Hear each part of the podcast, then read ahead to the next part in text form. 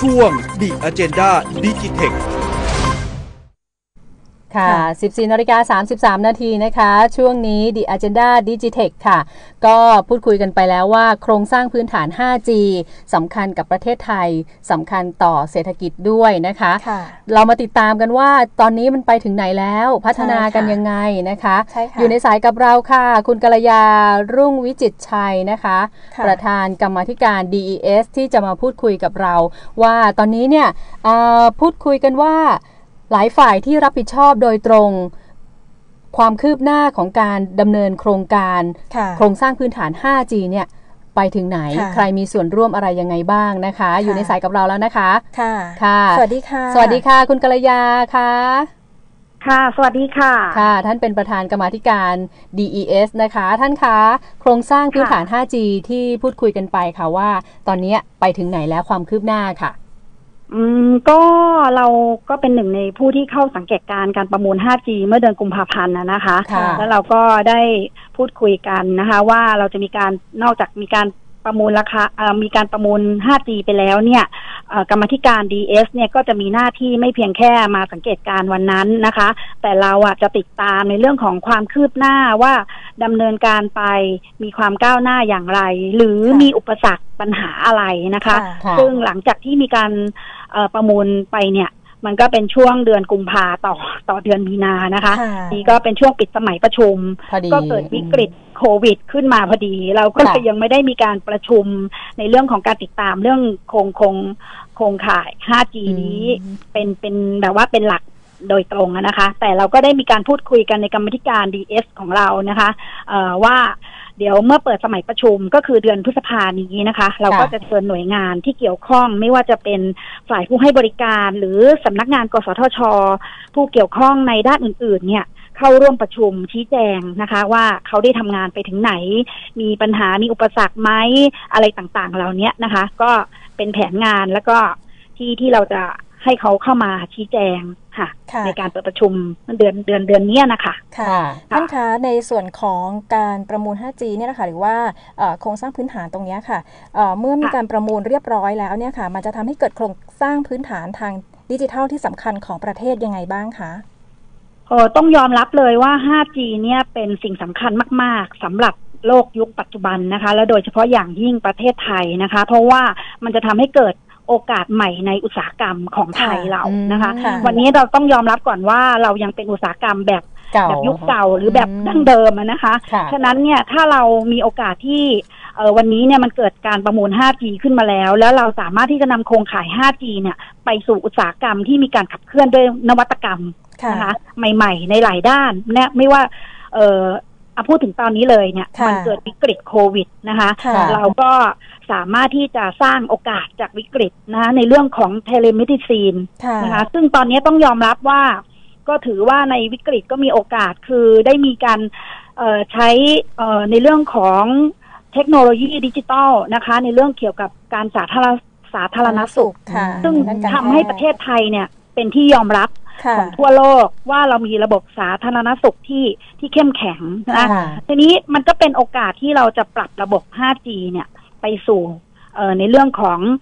เอ่ออุตสาหกรรมต่างๆนะคะ ในเรื่องของระเบียงเขตเศรษฐกิจ EEC ค่ะอย่างนี้ยนะคะ ก็เป็นเรื่องของภาคเศรษฐกิจ อุตสาหกรรม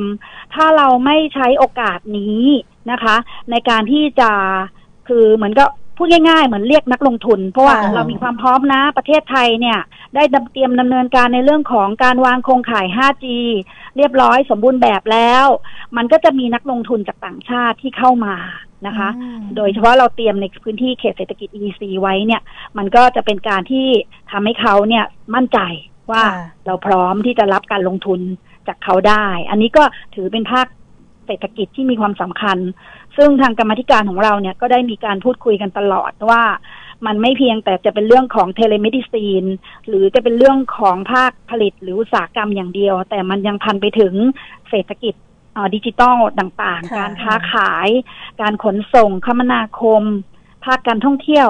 แม้กระทั่งภาคเกษตรกรรมค่ะซึ่งเราจะทำ smart city ก็จากการใช้โครงข่าย 5G ที่มันมีความเสถียรแล้วก็สมบูรณ์แบบ นะคะค่ะตรงนี้เนี่ยก็ต้องถือว่า 5G เนี่ย มันสร้างโอกาสให้ประเทศไทยได้เยอะนะคะ เราก็ต้องใช้โอกาสนี้ในการที่จะเอ่อทำให้ระบบเนี่ยมันสอดคล้องกับสิ่งต่างๆ ที่ที่กรรมาธิการเราได้พูดคุยกันค่ะค่ะนอกจากอุตสาหกรรมแล้วยังจะมีส่วนในการช่วยด้านสาธารณสุขการศึกษาด้วยใช่ไหมคะ ท่านใช่ประธานใช่ค่ะ เฉพาะอย่างเนี้ยตอนนี้เนี่ยที่เกิดวิกฤตโควิด -19 ใช่ไหมคะค่ะผู้ป่วยเนี่ยกับแพทย์เนี่ยก็ไม่สามารถที่จะไปพบกันได้สะดวกนะคะค่ะฉะนั้นเนี่ยการที่เราใช้ระบบเอ่อโครงข่าย หรือว่าการใช้เทคโนโลยีตรงนี้เข้ามาในเรื่องของ 5G เนี่ยจะทำให้การแพทย์เราเนี่ยก้าวหน้า แล้วก็สามารถที่จะทำงานได้โดยที่แพทย์กับคนไข้นะคะ ไม่ต้องไม่ต้องเจอกันโดยตรง คือลดขั้นตอนการการการพบปะ นะคะ แต่เราผ่านกับเทคโนโลยีเหล่านี้ แม้กระทั่งคนไข้หนึ่งคนต่อหมอสองสามคนเนี่ยค่ะมันก็สามารถทำได้อย่างเมื่อก่อนเนี่ยเอ่อคนไข้หนึ่งคนมีหลายโรคก็ต้องไปหาหมอหลายส่วนตค่ะอนนี้ค่ะสามารถที่จะพร้อมเพรียงกันได้อืมตรงนี้ก็เป็นความก้าวหน้า แล้วอย่างเช่นตอนนี้ work from home ใช่ไหมคะค่ะค่ะเราก็ไม่สามารถที่จะเดินทางไปทำงาน แม้กระทั่งการประชุมอืมนะแล้วก็การเออค้าขายอะไรต่างๆ เหล่าเนี้ย ดังนั้นคนเนี่ยก็จะต้องปรับพฤติกรรมของตัวค่ะเองทั้งหมดเลย ความเป็นอยู่ของตัวเองนะคะ ต้องเรียนรู้ในเรื่องของการใช้เทคโนโลยีเอ่อในเรื่องของโครงข่ายเอ่อเหล่านี้นะคะ เราก็จะเห็นว่ามีคนเนี่ยใช้ในเรื่องของการค้าขายออนไลน์มากขึ้นใช่ค่ะมีการใช้ทวิตเตอร์เฟซบุ๊กอะไรต่างๆ เราเนี่ยคือพฤติกรรมเราต้องเปลี่ยนหมดเลยเพื่อที่จะรองรับเรื่องเหล่านี้นะคะค่ะก็ก็ก็เป็นส่วนที่กรรมาธิการเราก็ต้องให้ความสำคัญแล้วก็ตามติด อย่างใกล้ชิดค่ะ ค่ะ ก็แสดงว่าในส่วนของตัวเอ่อโครงสร้างพื้นฐานที่เป็น 5G เนี่ยค่ะ มันมีโอกาสทั้งค่ะในการที่จะเปลี่ยนพฤติกรรมผู้บริโภคในการใช้ชีวิตหลังจากนี้อืมรวมไปถึงใช่เอ่อตัวโครงสร้างตรงนี้เนี่ย มันจะเข้ามาตอบสนองในเรื่องของการพัฒนาในอุตสาหกรรมใช่ต่างๆ ทั้งอืมเศรษฐกิจ การแพทย์ หรือการการประดิษฐ์ศึคิกดษาค้นอืมอะไรที่มันเกิดขึ้นมาใหม่ ๆ ใช่ไหมคะท่าน ใช่ค่ะค่ะคือถ้าเราไม่พัฒนา เอ่อเทคโนโลยีของเราให้เข้าสู่อัตโนมัติตอนนี้นะคะ หรือคือไม่เข้าสู่พวกเรื่องของหุ่นยนต์โรบอติกอ่าอ่าอะไรเนี่ยค่ะนะคะค่ะเราก็จะไม่สามารถที่จะไปแข่งขันกับต่างชาติได้อืมซึ่งความจริงเนี่ยถ้าเท่าที่ดิฉันได้สัมผัสอยู่ในกรรมาธิการนี้เราได้มีการพบปะพูดคุย แล้วก็ศึกษาเรื่องนี้ แล้วก็ติดตามในเรื่องของระบบ 5G การวางโครงข่าย แล้วก็ได้ร่วมพูดคุยกับเอ่อกสทช หรือหรือผู้ให้บริการเนี่ย จริง ๆ แล้วเนี่ยไทย คนไทยเรานะ หรือประเทศเราเนี่ยมีศักยภาพค่ะเราสามารถที่แข่งขันได้ เท่าเทียมหรืออาจจะดีกว่าคู่แข่งขันต่างประเทศด้วยซ้ำอืมแต่เราก็ต้องใช้ตรงนี้เพื่อให้เกิดโอกาสนะคะก็ค่ะก็คิดว่ามันก็เป็นช่วงที่พลิกสถานการณ์พอดีนะคะ สามารถเพิ่มประสิทธิภาพประสิทธิผลในการผลิต ในการค้าในทุกสิ่งทุกอย่างได้ นั้นเราจะเห็นว่าวันนี้เนี่ย มีหลายคนบอกว่าเกิดโควิดขึ้นเนี่ยทำให้เศรษฐกิจถดถอยค่ะหรือทำให้การค้าชะงัก การอุตสาหกรรมชะงัก ในส่วนหนึ่งก็ต้องยอมรับว่ามันจริงอืมใช่ไหมคะใช่แต่ในค่ะอีกส่วนหนึ่งเนี่ยก็ต้องยอมรับว่ามีธุรกิจใหม่ ๆ เกิดขึ้นค่ะมีการค้ารูปแบบใหม่เกิดขึ้น มีอาชีพนะคะใหม่ๆเกิดขึ้นค่ะใช่แล้วก็มีคือการพัฒนาต่างๆ เนี่ย มันก็ต้องเปลี่ยนไปอะใช่ไหมคะค่ะเราต้องอยู่ให้ได้แล้วก็ต้องอยู่แบบแบบ คือคืออยู่อยู่ได้อย่างยั่งยืนต่อไปข้างหน้าด้วยอะนะคะ ใช่ค่ะ ไม่ใช่เพียงแค่อยู่ในช่วงวิกฤตนะเราก็ต้องวางแผนไปถึงข้างหน้าเลย ว่าเราจะใช้ช่วงนี้เนี่ยในการปรับพฤติกรรมไปสู่โลกใหม่แบบไหนอย่างไรค่ะ อืม โดยใช้ระบบ 5G นี้นะคะ เป็นตัวพัฒนาค่ะ ค่ะค่ะ แต่ก็ต้องมีการวางมาตรการเรื่องของความมั่นคงปลอดภัยทางไซเบอร์ด้วยใช่ไหมคะท่านใช่ประธานใช่อันนั้นเราก็โชคดีมากทางกรรมธิการของเราก็มีท่านผู้เชี่ยวชาญเลยนะคะท่านอืมรองประธานนะคะ คือท่านพันเอกดรเศรษฐพงศ์มาริใช่สุวรค่ะรณนะคะ ท่านก็กำลังขับเคี่ยวแล้วก็ให้ความสำคัญ โดยดิฉันก็ให้ท่านเอ่อเศรษฐพงศ์เนี่ยได้เป็นประธานของคณะในเรื่องของการ เอ่อดูในเรื่องของความปลอดภัยไซเบอร์ ตรงนี้ ท่านก็เป็นประธานคณะอนุ เช่นเดียวกัน รายละเอียดต่างๆ เนี่ย ท่านก็จะนำเสนอกับกรรมาธิการใหญ่เป็นระยะ ซึ่งตอนนี้เนี่ยก็อาจจะชะงักไปนิดนึง เดี๋ยวรอให้มีการเปิดประชุมในเดือนนี้ก่อนนะคะ เราก็จะมาติดตามว่าเอ่อเป็นอย่างไรบ้างอะไรอย่างเงี้ยนะคะ ค่ะค่ะค่ะได้ก็ค่ะดำเนินการกันอย่างเข้มข้น คือสิ่งต่างๆ เราเนี้ยเป็นสิ่งที่กรรมาธิการ DES ให้ความสำคัญแล้วก็ติดตามอย่างใกล้ชิดนะคะ คือเราไม่อยากให้ประเทศเราเนี่ยเสียโอกาส ทั้งที่เรามีศักยภาพนะคะ ก็เราต้องช่วยกันนะคะพัฒนาระบบโครงข่าย 5G ให้เกิด ให้เกิดความทัดเทียมในการที่จะไปแข่งขันได้ค่ะดีเยี่ยมเลยค่ะ ค่ะ ท่านประธานคะนิดนึงอีกค่ะสุดท้ายนะคะ ก็คือว่าถ้าค่ะ เปิดสมัยประชุมสภา เห็นว่าจะค่ะมีการเรียกหรือว่าเชิญนะคะโอเปอเรเตอร์ค่ะกสทช ร่วมกันใช่มาใช่พูดคุยในเรื่องนี้ให้ชัดเจนนะคะใช่ค่ะ ก็เราเตรียมกันแล้วค่ะว่าเราจะพอเปิดประชุมปุ๊บเนี่ยเราจะเชิญทางกสทช แล้วก็เครือข่ายโอเปอเรเตอร์นะคะ แล้วก็อืมอีกหลายส่วนที่เกี่ยวข้องที่ที่เดี๋ยวเราก็จะ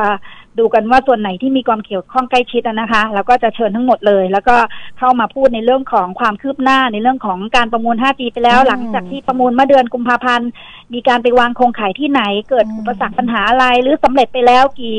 ยังไงอะไรอย่างเงี้ยนะคะเปอร์เซ็นต์แล้วก็ค่ะมีการเอ่อแบ่งชำระของโอเปอเรเตอร์ต่างๆที่อ่าเอ่อน่าจะสักประมาณ ไม่แน่ใจดิฉันจำไม่ค่ะได้ถูกต้องหรือเปล่าว่าสักเจ็ดงวดหรืออ่าไม่แน่ใจตัวเลขนะคะค่ะก็มีการ